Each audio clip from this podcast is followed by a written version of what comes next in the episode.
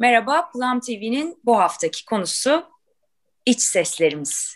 Konuklarımız sevgili klinik psikolog Banu Şahin ve sevgili Yusra Soyak. Hoş geldiniz efendim. Hoş bulduk. Hemen konuya girelim isterim. Şimdi Banu, önce sana sormak istiyorum. Nedir iç seslerimiz dediğimiz şey? İç seslerimiz biz herhangi bir işle meşgulken bize olumlu ya da olumsuz aslında küçük küçük fısıldayan seslerimiz diyebiliriz en temel olarak. Ama bugün genel olarak konuşacağımız daha bizim eleştirel iç seslerimiz olacak diye düşünüyorum. İç seslerimiz ne zamanlarda ortaya çıkıyor diye baktığımız zaman herhangi bir motivasyonumuz, herhangi bir uğraşımız olduğunda bizi cesaretlendiren ya da biraz baltalayan sesler ve durduran sesler, kaygılı sesler diye tanımlayabiliriz bu seslere. Ne zaman ilk ortaya çıkmaya başlıyor? Aslında bizim çocukluk dönemimize baktığımız zaman ilk 2 yaş daha böyle düşüncenin olmadığı, duyguların ve beden duyumlarının olduğu dönemler. Ama 3 yaşla itibaren konuşmaya başladığımızda, dil gelişimi başladığında, ötekiyle ilişkimiz başladığında iç seslerimiz de yavaş yavaş gelişmeye başlıyor. Bu iç seslerimiz nasıl gelişmeye başlıyor? Daha çok bakım verenlerin, yani ebeveynlerimizin veya başka bakım verenler, anneanneler, babaanneler, dedeler, bakıcılar, belki daha sonrasında öğretmenler, arkadaşlar, kardeşler, onların bize sarf ettiği, söylediği sesler, sözler yavaş yavaş bizde de böyle yer etmeye başlıyor. Onlar artık bir süre sonra dış ses yerine iç ses olmaya başlıyor. Eğer bu sesler dediğim gibi cesaretlendirici seslerse, örnek veriyorum, işte 3 yaşında çocuk koltuğa tırmanmaya çalışıyor, çıkmaya çalışıyor. Hadi evet çıkabilirsin, aferin, bir adım daha olduğunda orada cesaretlenerek daha ileri atılmasına yardımcı oluyor çocuğun. Ama eyvah düşersin, dikkat et gibi böyle bir kaygıyla anne seslendiğinde o zaman çocuk duruyor ve burası tehlikeli mi? Burası güvenli değil mi? Buradan düşer miyim? Durmalı mıyım? Gibi endişeler yaratmaya başlıyor. Öyle olduğu zaman da ne oluyor? Yavaş yavaş herhangi bir yeni deneyimde acaba durmalı mıyım, yapmalı mıyım gibi sesler yerleşmeye başlıyor. Evet. Kısaca bunu söyleyebiliriz. Teşekkür ediyorum. Yusra, sana sormak istiyorum. Öncelikle de Banu'yu tanıştırdığın için ve Plum TV'ye kazandırdığın için sana teşekkür etmek isterim. Yusra'cığım, şimdi siz bu söyleşi öncesi Banu'yla tabii birazcık da konuştunuz. Bu iç sesleri... Mesela bana bir örnek vermek istesen, Banu'nun teoride anlattığını pratikle desteklemeni rica etsem senden. Banu'yla sohbet ederken de şimdi de hep aynı şey geldi aklıma. Bu iç seslerin oluşması bizim güvenli alan diye hissettiğimiz yerlerde duyduğumuz sesler. Yani o ebeveynler, bakım verenler, en güvendiğimiz insanlar. Onlardan gördüğümüzü zaten kopyalayıp doğrusu budur diyoruz. O bir zaman sonra bizim bir parçamız oluyor. Benim kendi hayatımdan bir örnek vereyim. Çok güçlü bir iç sesim vardı bir zamanlar. Şimdi yönetiyorum ama yüksek tehlikelidir. Ve bunu duyduğum, öğrendiğim zamanı da hatırlıyorum. Çünkü annemin yükseklik korkusu varmış. Bir yere gittik ve orası çok yüksek, ben çıkamam dedi. Annem çıkamazsa ben de çıkamam. Ben senelerce yukarıdan bakamadım. Başım döndü. Yani o benle ne zaman yükseğe çıksam dikkat et, tehlike var diye o içimde taşıdığım bir şeydi. Dolayısıyla o güvenli alanda güvendiğimiz insanlardan aldığımız örnekler çok iç ses olarak bizimle yetişkin hayatımıza geliyor. Şeyi düşündüm, yani düşünsene, sen aslında bir bilgiyi alıyorsun çok ufakken ve o fizyolojine yansıyor. Senin öyle bir korkun olmamasına rağmen yükseğe çıktığında o bilgiden ötürü başın dönüyor mesela. Ne kadar ilginç bunlar. Hem de nasıl? Yani senelerce yüksek yerlerde balkon kenarına gidemedim. Eşimde çok komik bir hikayemiz var. Balayında Roma'ya gittik ve ben St. Pierre Lisesi'nde merdivenlerde, o dönem merdivende çıkarken başım döndü. Durdum, bitiremeyeceğim dedim. Tersten indim. Ya o kadar etkiliyor. Dolayısıyla hani her türlü iç ses herkesi farklı bir boyutta belki etkiliyor. Ama en güvendiğimiz kişilerden aldığımız bir şey. Ben de hep öyle oraya bağlıyorum. Evet, aslında bundan ben de biraz gelmiş o zaman artık bunu fark ettiğine göre Yusra'cığım. Onunla uğraşamıyorum. Onun için tırmanış dersleri falan bile aldım ben. Gerçekten mi? Tabii. Şu anda öyle bir şeyin yok değil mi? Dikkat ediyorum ama mesela trekking'e gittiğimizde hani çok dar bir patika, bir tarafı uçurumsa yani ben o yollara girmemeyi seçiyorum. Çünkü hala emin değilim nerede karşıma çıkacağından ama çok daha iyiyim. En azından balkonlardan kaçmıyorum artık. Banu bir şey söylüyordum, kusura bakma. Evet, rica ederim, ben de öyle bir atladım. Şunu söyleyecektim ki aslında çok da güzel bir yere dokundun. Aslında bütün bu iç sesler böyle negatif, bizi durduran iç sesler gibi gözüküyor ve hayatımızı, ilerlememizi engelliyor gibi. Fakat nereden kaynak alıyor? Aslında bizi korumaya çalışan, bakım verenlerden, ebeveynlerden kaynak alıyor. Yani kendi başa çıkamadıkları, zorlandıkları noktalarda aslında bir taraftan bize de aman dur, yapma, dikkat et ya da bazen ama işte beceremezsin, sen başaramazsın, hani bu tür sesler de olabiliyor. Daha böyle duyduğumuz zaman hoşumuza gitmeyen sesler gibi. Bazen de daha böyle teselli eder gibi, daha yumuşak. İşte örnek veriyorum, ya çok yoruldun bugün, ye o bir dilim pastayı, ne kadar bak rahatlayacaksın. Ya da işte tamam boş ver onu ya, dert etme, yalnızlık da iyidir gibi böyle daha yumuşak, daha şefkatli gibi geliyor o sesler. Evet, ama bir taraftan da ne oluyor? O bir dilim pastayı yedikten sonra keşke hani orada kalabilse o ses. Ama bir noktadan sonra ne geliyor arkasından? İradesizsin, yapamadın, başaramadın, beceremedin şeklinde yargılayıcı bir ton arkadan geliyor. Öyle olduğu zaman da işte yani o ses şefkatli bir ses değil, o yargılayıcı ve bir şekilde durduran bir ses baktığımızda. Evet, aslında insanın içi hani ben hep şey derim, bazen ne yapacağını bilmediğinde biri hani bekle, için sana söyler ama söyleyene kadar onu bekleyeceksin yani orada derim. Ama bu tabii bu hani sizin verdiğiniz örnekler hem yüreklendiren hem baltalayan farklı sesler var insanın içinde. Peki bunlar yani tamam, anladığım kadarıyla hani ışıklar içinde yatsın. Doğan Ciceloğlu'nun bu eşek hikayesini hatırladım. Belki seyretmişsinizdir siz de, hani insan ne görürse o oluyor aslında. Öyle de bir şey var hayatta. Fakat tabii ki büyüyoruz, yetişkin oluyoruz ve belli bir yaştan sonra artık hani bazı şeyleri değiştirmek, bazı travmaların üstesinden gelmek, bazı seslere ya bu ses bana ne diyor, niye buradayı sormak da aslında bir yetişkinin kendine olan bir sorumluluğu diye düşünüyorum ben. Yani bu güzel bir şey olduğunu düşünüyorum. O iç sesiyle barışması ve ne diyor ya anlaması. Ancak hani nasıl oluyor bu süreçte peki? Sana hani aslında klinik tecrübenden de biraz sormak istiyorum Banu. Yani bir sürü kişi görüyorsun sen bir psikolog olarak da. Hani bu iç sesler, insanlar ne zaman tanışıyorlar, ne zaman bir sorun olarak senin karşına çıkıyor veya hani ne zaman nasıl barışılıyor bu seslerle? Aslında çok da güzel. Kapıdan girdikleri andan itibaren fark ettikleri an diyorum ben buna. Çünkü artık hayatlarındaki bir takım zorlanmalar nedeniyle işte destek alma ihtiyacı duyuyor kişiler. Ve geldikleri zaman daha çok fark ettiğimiz aslında tam da bu iç seslerin kendilerine ne söylediği.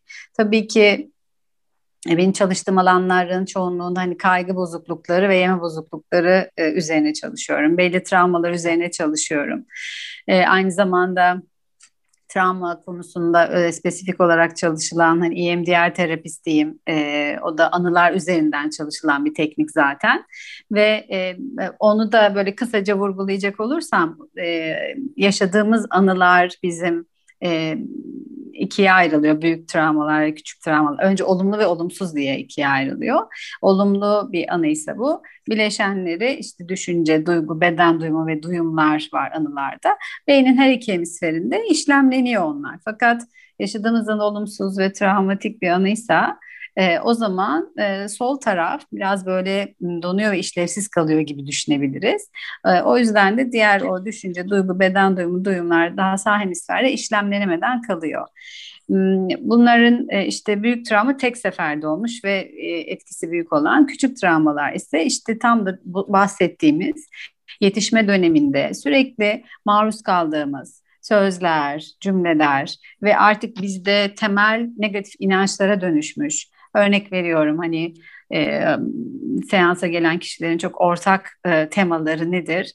Negatif inançlar konusunda değersizim, yetersizim, başaramam, beceremem ya da mükemmel olmalıyım, güvende değilim. Bütün bunlar o ortak temalar ve zaten getirdikleri hikayeler çerçevesinde bu temel inançları keşfediyoruz. Yani baltalayan, hareket etmelerini engelleyen negatif inançları. Bunlar nasıl çıkıyorlar ortaya? Örnek veriyorum, bir işte yönetici ve sunum yapmak istiyor. Fakat her sunum yaptığında eli ayağı karışıyor. Ondan sonrasında nefes alamamaya başlıyor. Rezil olacağım düşüncesi yoğunlaşıyor ve bir şekilde performansını etkilemeye başlıyor. Geliş nedeni bu ama hani oradaki temel negatif inancını rezil olacağım, ben başaramayacağım, yetersizim. O zaman biz ne yapıyoruz? İşte o yetersizim negatif inancını alıp hopta geçmişten hangi anıyla besleniyor bu? Nereden kaynak almış? Ve onlarla ilgili aynı anı ağında neler var? EMDR böyle göz hareketleriyle duyarsızlaştırma ve yeniden işleme prosesinin İngilizcesinin baş harflerinden oluşuyor. Belli tekniklerle bunları çalışıp o ağda hangi anılar varsa bunların işlemlenmesine sağlıyoruz, yardımcı oluyoruz. Dolayısıyla da hani böyle bir örnek olabilir ya da dediğim gibi yeme bozukluğu çok çalışıyorum ve demin verdiğim örnek inanın hemen hemen her gün duyduğum örneklerden bir tanesi. İşte çikolata yememem lazım. Bir kere o bu iç seslerin en kuvvetlisi, işte daha doğrusu nasıl daha çok ortaya çıkıyor? Melimalılarla yapmamalısın, etmemelisin. Yani o zaten melimalı hapishanesi diyorum ben bir şekilde. Ve onun dışında başka neler var? İşte hep hiç. Çok işte her zaman sen böylesin zaten ya da hiçbir zaman beceremezsin. İşte gene kendini durduramadın ve bir paket çikolatayı yedin. Arkasından hani ne oluyor? Yargılayıcı sesler artmaya başlıyor. Dolayısıyla da orada da çok duyuyoruz. Ve bunları duymaya başladığımız zaman hep tabii adım adım bunları çalışıyoruz. Önce nereden kaynak aldığını, bundan sonrasında aslında bu kimin sesiydi? Daha öncelerinde ve biz bunu içselleştirdik. Arkasından peki bu ses geldiğinde ne yapacağız? Evet. Onlarla ilgili yavaş yavaş çalışmaya devam ediyoruz. Bu peki kişinin sizce kendine yapabileceği bir şey mi? Eğer ciddi bir boyutta değilse, bu nasıl anlatayım size? Normal hani ciddi bir travmaya maruz kalmamış bir yetişkin düşünelim. 35 yaşlarında işte normal bir iş hayatı var. Bir ilişkisi var ve hani çok farklı yetiştirilmiş. Mesela ben bir örnek vereyim. New Amsterdam diye bir diziye başladım. Netflix'te, tavsiye ederim. Çok güzel bir dizi. Doktorlar var dizide. Bir hastanede geçiyor. Amerika'nın tek halk hastanesinde geçiyor, halka açık.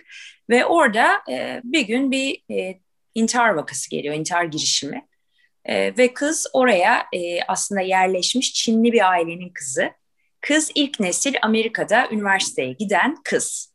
Fakat ailenin kültürü ve yapısı o kadar farklı ki anneye diyorlar ki mesela atladı, kendini trenin önüne attı. Kız kurtuluyor çünkü rayların arasına düşüyor işte.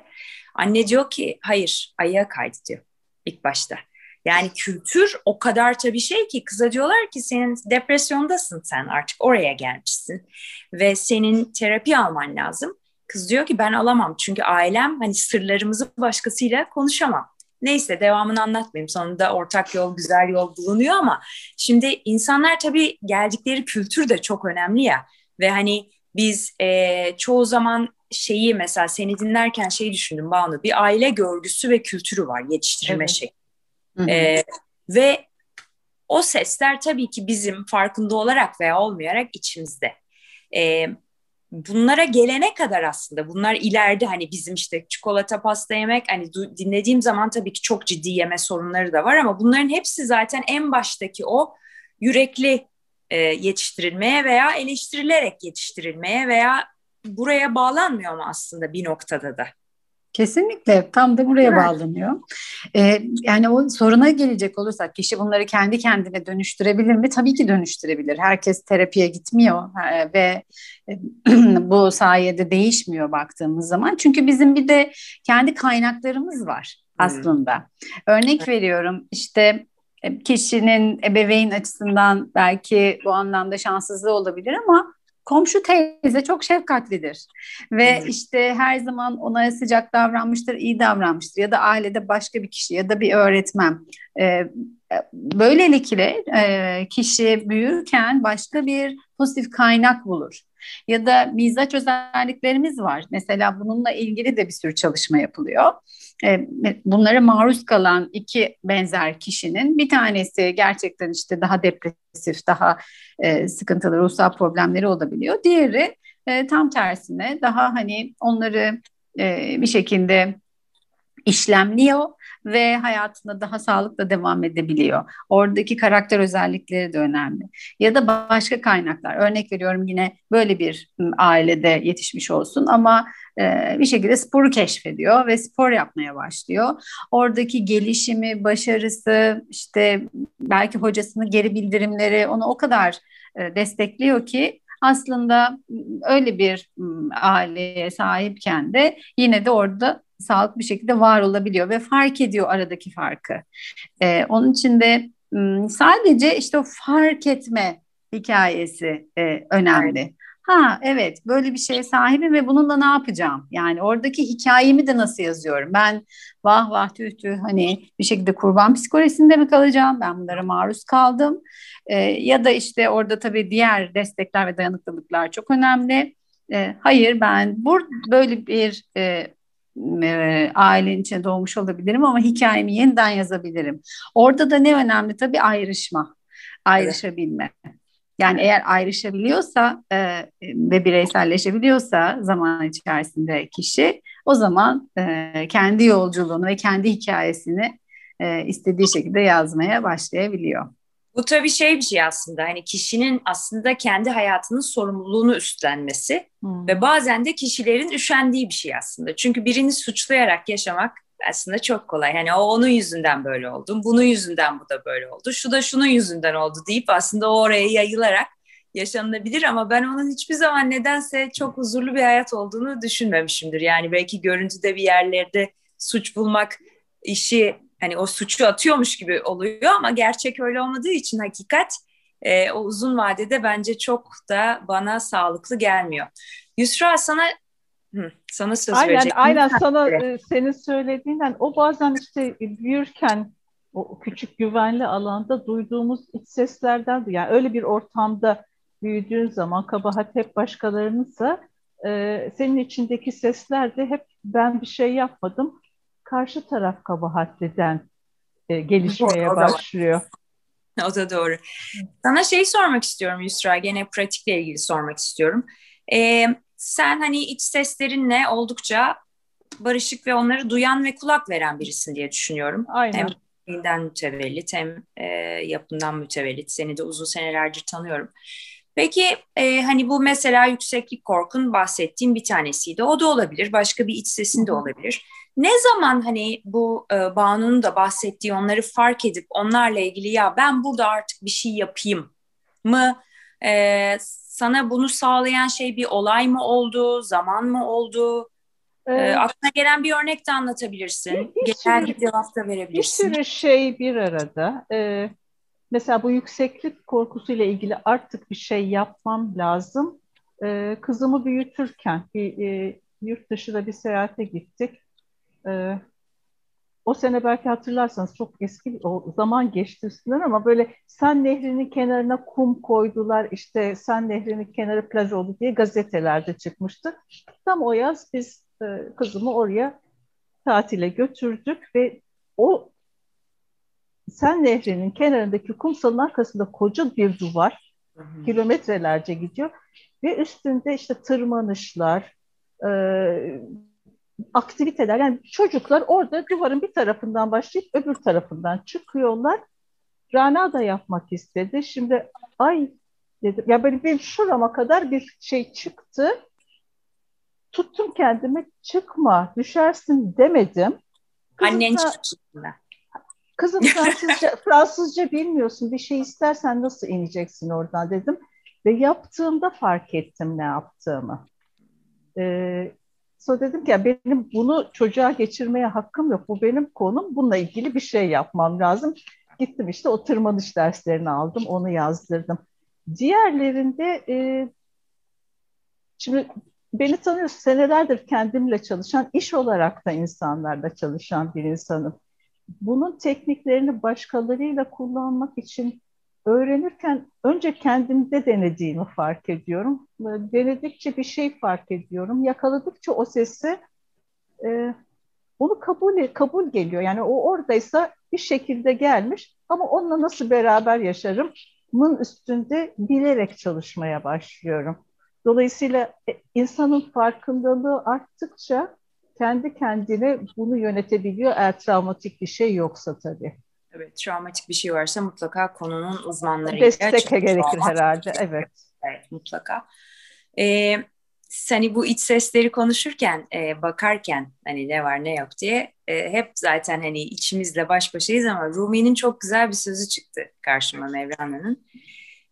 İngilizcesini okuyayım, sonra Türkçe'ye çevirmeye çalışacağım çünkü İngilizcesi çıktı karşıma. There is a voice that doesn't use words, listen diyor ve hani aslında kelimeleri kullanmayan bir ses var içinizde, dinleyin diyor.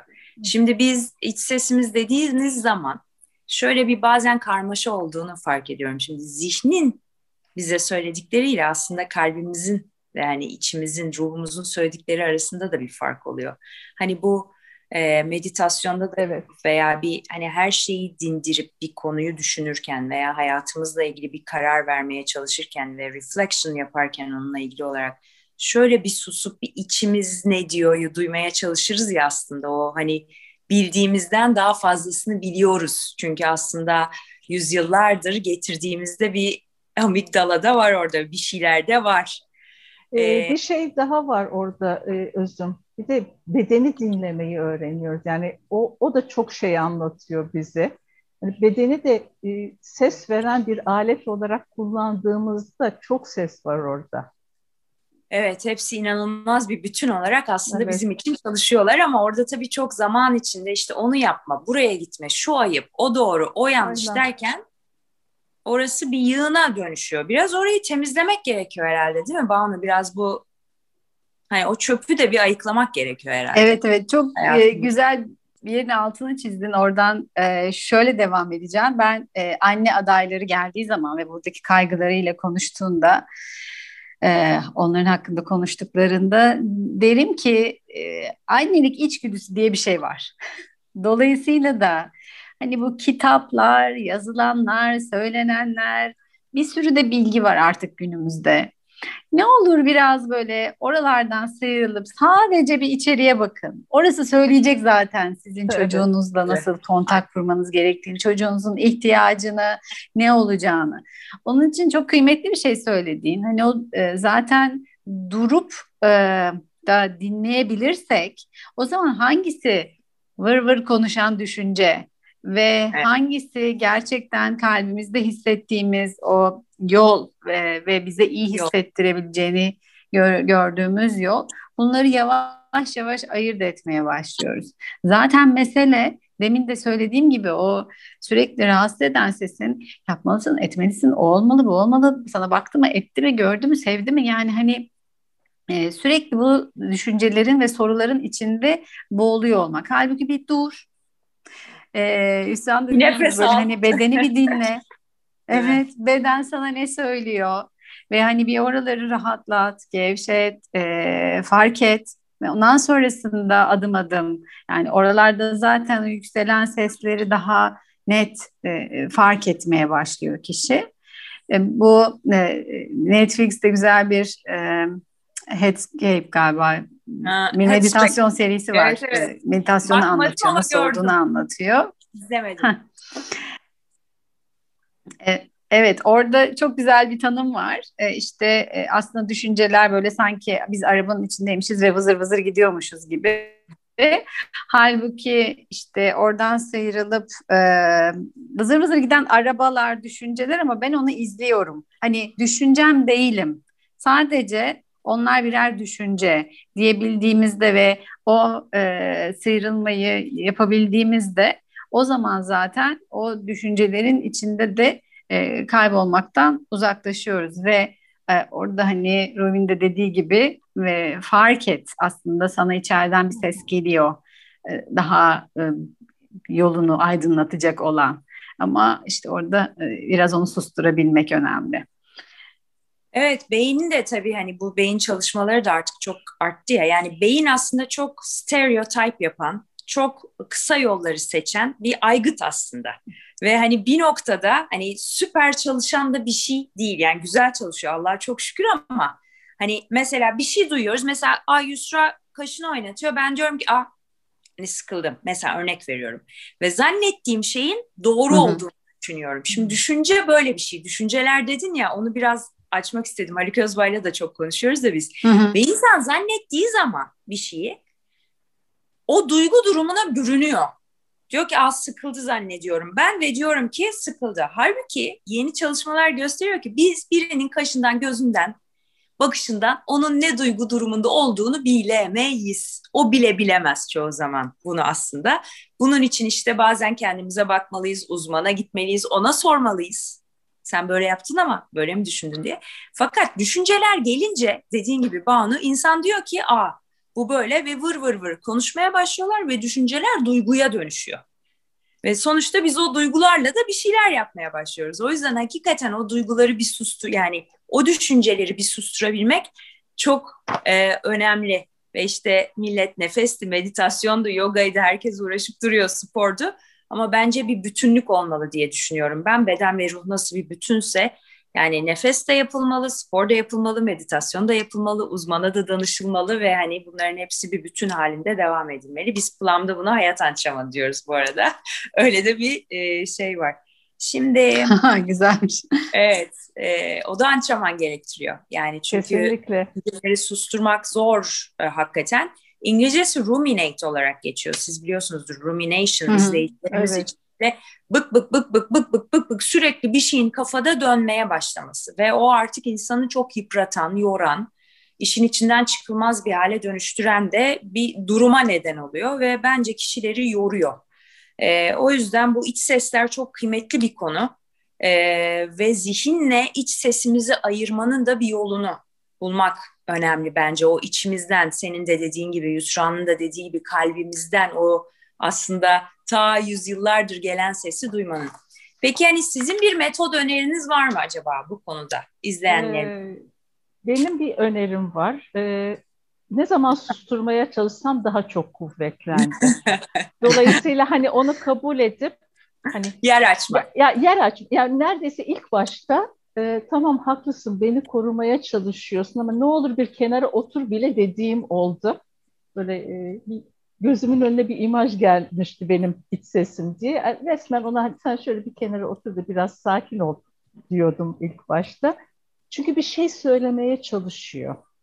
Şimdi söyleyiş tarzını ben doğru, mutlak doğru diye aldığım zaman o iç ses beni yönetiyor. Ama ne demeye çalıştığını anlamaya için uğraştığımda bu benim değil ama bir mesaj var orada. Beni niye korumaya çalışıyor, neden korumaya çalışıyorum anlamak için çaba harcadığımda gücünü kaybediyor ve bir zaman sonra orada bir data olarak kalıveriyor. Evet. Dolayısıyla susturmaya çalışmak onu kuvvetlendirmekle sonuçlandı bende. Doğru, dinlemek kesinlikle lazım. Kesinlikle. Yer açmak lazım.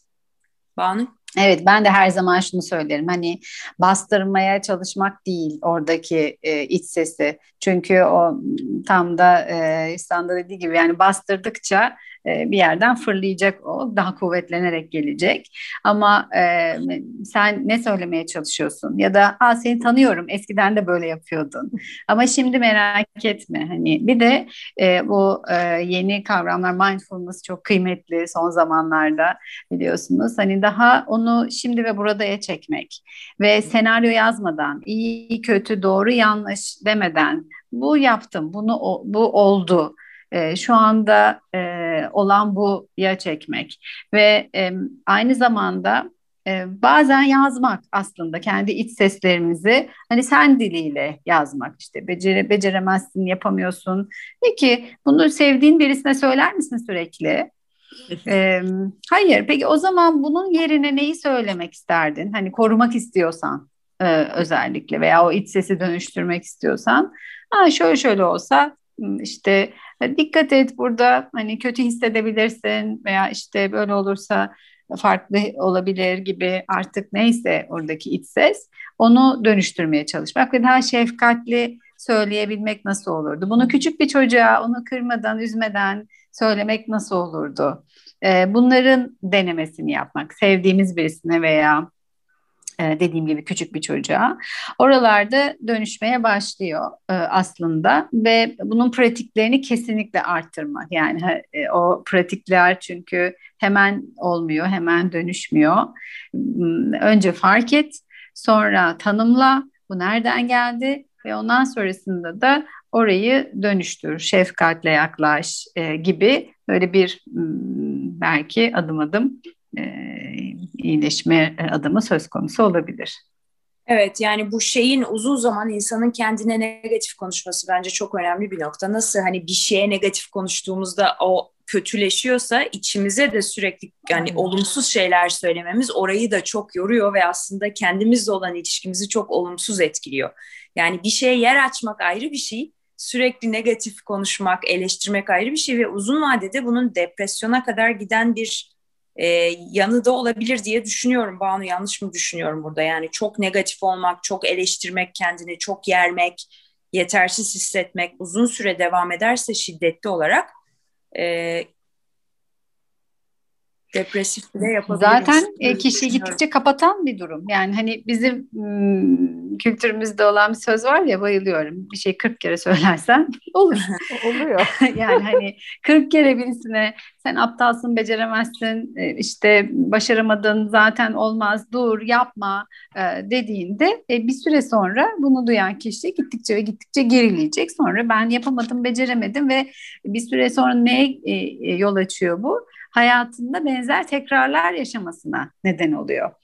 Örnek veriyorum, ilişkiden örnek verecek olursak, eğer seni bu haline kim sever, ondan sonrasında şu haline bak, işte ne bileyim bir saçını bile yıkamıyorsun, her neyse böyle bir ergenlik eleştirisi duysun çocuk.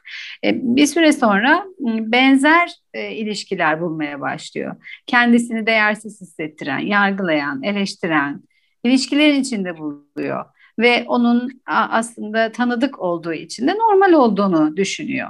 Aksini duyduğu zaman iğreti olmaya başlıyor bile ikimiz zaman. Oradaki kısır döngüyü kırmak da aslında çok önemli bir yandan.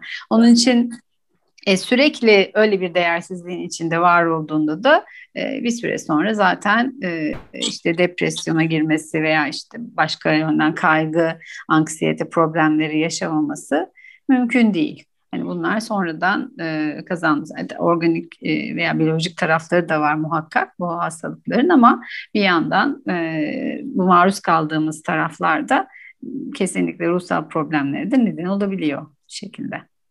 Şu dediğin kısmı da bir vurgulamak istiyorum. Dedin ya, defalarca yapmamız lazım. Hani biz bunu fizikselde anlıyoruz. Fizikselde mesela atıyorum 50 şınav çekebilmek için önce 1'le başlamak lazım. Sonra 2'le, 3'le ve onun yanında işte koşmak lazım, şunu yapmak, bunu yapmak lazım. Aynı şey ruhumuzda da geçerli. Ruhumuzun da bazı şeyleri yapabilmesi için onu tekrar denememiz lazım diye düşünüyorum. Yapamadığımızda da beceremiyorum değil, antrenman yapıyorum. Çok güzel. Süper olur diye düşünüyorum. Çok çok teşekkür ediyorum. Yavaş yavaş toparlamak istiyorum. Zaman nedeniyle de çok güzel konuştuk. Son olarak söylemek istediğiniz, eklemek istediğiniz veya bir dileğiniz varsa onu alabilir miyim lütfen? Bu son söylediğine bir şey eklemek istiyorum lütfen, hemen. Lütfen, tam lütfen, da lütfen. Bunu ifade ediyorum seanslarda da. Diyorum ki bu bir kas geliştirmek gibi. Aynen. Çünkü bu dil sizde şu anda yok. Olmayabilir, cılız olabilir, yetersiz olabilir, daha pozitif dil diyorum. Ve bunu geliştirmek için bir tane yol yok, birçok yol var. Örnek veriyorum, çok sevdiğim bir kitap vardır. Bütün Beyinli Çocuk diye Daniel Siegel'ın. Orada işte bütün işte ebeveynlerin çocuklar için kullandığı 12 stratejiyi anlatır. Yani çocuk öfkelendiği zaman, bağırdığı zaman, çağırdığı zaman işte yeter sus mu diyeceğiz ya da işte oradaki aynalamayı mı şu anda çok öfkelisin, bunu yapamadığın için sıkıntıdasın, her neyse. Bu dili yavaş yavaş öğrenmeniz gerekiyor derim ve ebeveyn olmayan danışanlarıma bile mutlaka bu kitabı veya benzer bir takım kitapları öneririm ki bu yeni bir dil öğrenmek aynı zamanda. Yani kas geliştirmek gibi, yeni bir dil öğrenmek gibi. O yüzden de bu ayrıca bir çaba gerektiriyor. Yani o yüzden terapide de hep şeyi söylerim. Bir, evet geçmişten getirdiğimiz travmalarımız varsa bunları işlemleyeceğiz. İşte hani terapide çeşitli tekniklerle. İki, beceri geliştireceğiz. Bu beceri geliştirmede bahsettiğimiz ufak ufak o çalışmalarla, antrenmanlarla olacak şeyler. O yüzden antrenman yapmayı hiç bırakmıyoruz diyerek bir sloganla bitirebilirim ben. Antrenman yapmayan şampiyon olamaz. Evet. Valla ben de aslında kas geliştirme metaforunu çok kullanıyorum. İtiraf edeyim koçluklarda. Şampiyon olmak için kasınızı geliştirmeyin ama üstünde çalıştıkça dünden daha iyi olacaksın, daha güçlü olacaksın. Hepimiz hayatımızı kontrol etmeyi seviyoruz.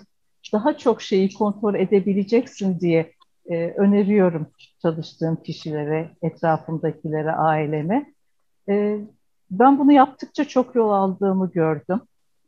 Dolayısıyla seyredin kendinizi diyorum etrafındaki herkese. Fark edin ve sonra hangisiyle ne kadar çalışmak istiyorsan karar ver. Ama onun bir iç sesi olduğunu bil. Mutlak doğru olmadığın konusunda o iç sesle anlaşır. Onu kendim yaptığımda çok rahat yol alıyorum, onu söyleyeyim. Dilerim daha çok insan bu rahat yolu böyle minik adımlarla almak için o çabayı gösterir, o kasları geliştirir. Çok çok teşekkür ediyorum katkılarınız için. Yüreğinize sağlık. Lao Tzu'nun çok güzel bir sözü vardır. Onunla bitirmek istiyorum ben de. Umarım izleyicilerimiz de keyifle izlemişlerdir. Lao Tzu der ki, İngilizcesini önce söyleyeceğim, sonra Türkçe'ye çevireceğim. The usefulness of a cup comes from its emptiness. Empty yourself of everything, come to a still der. Bir kabın aslında kullanılırlığı onun boşluğundan gelir der. O yüzden sen de bir kapsın aslında. Boşalt kendini her şeyden ve bir sükunete eriş. Orada zaten her şeyi bulacaksın. Çok çok teşekkür ediyorum tekrar. İzleyicilerimize de hoşça kalın diyorum. Aras mı aldık?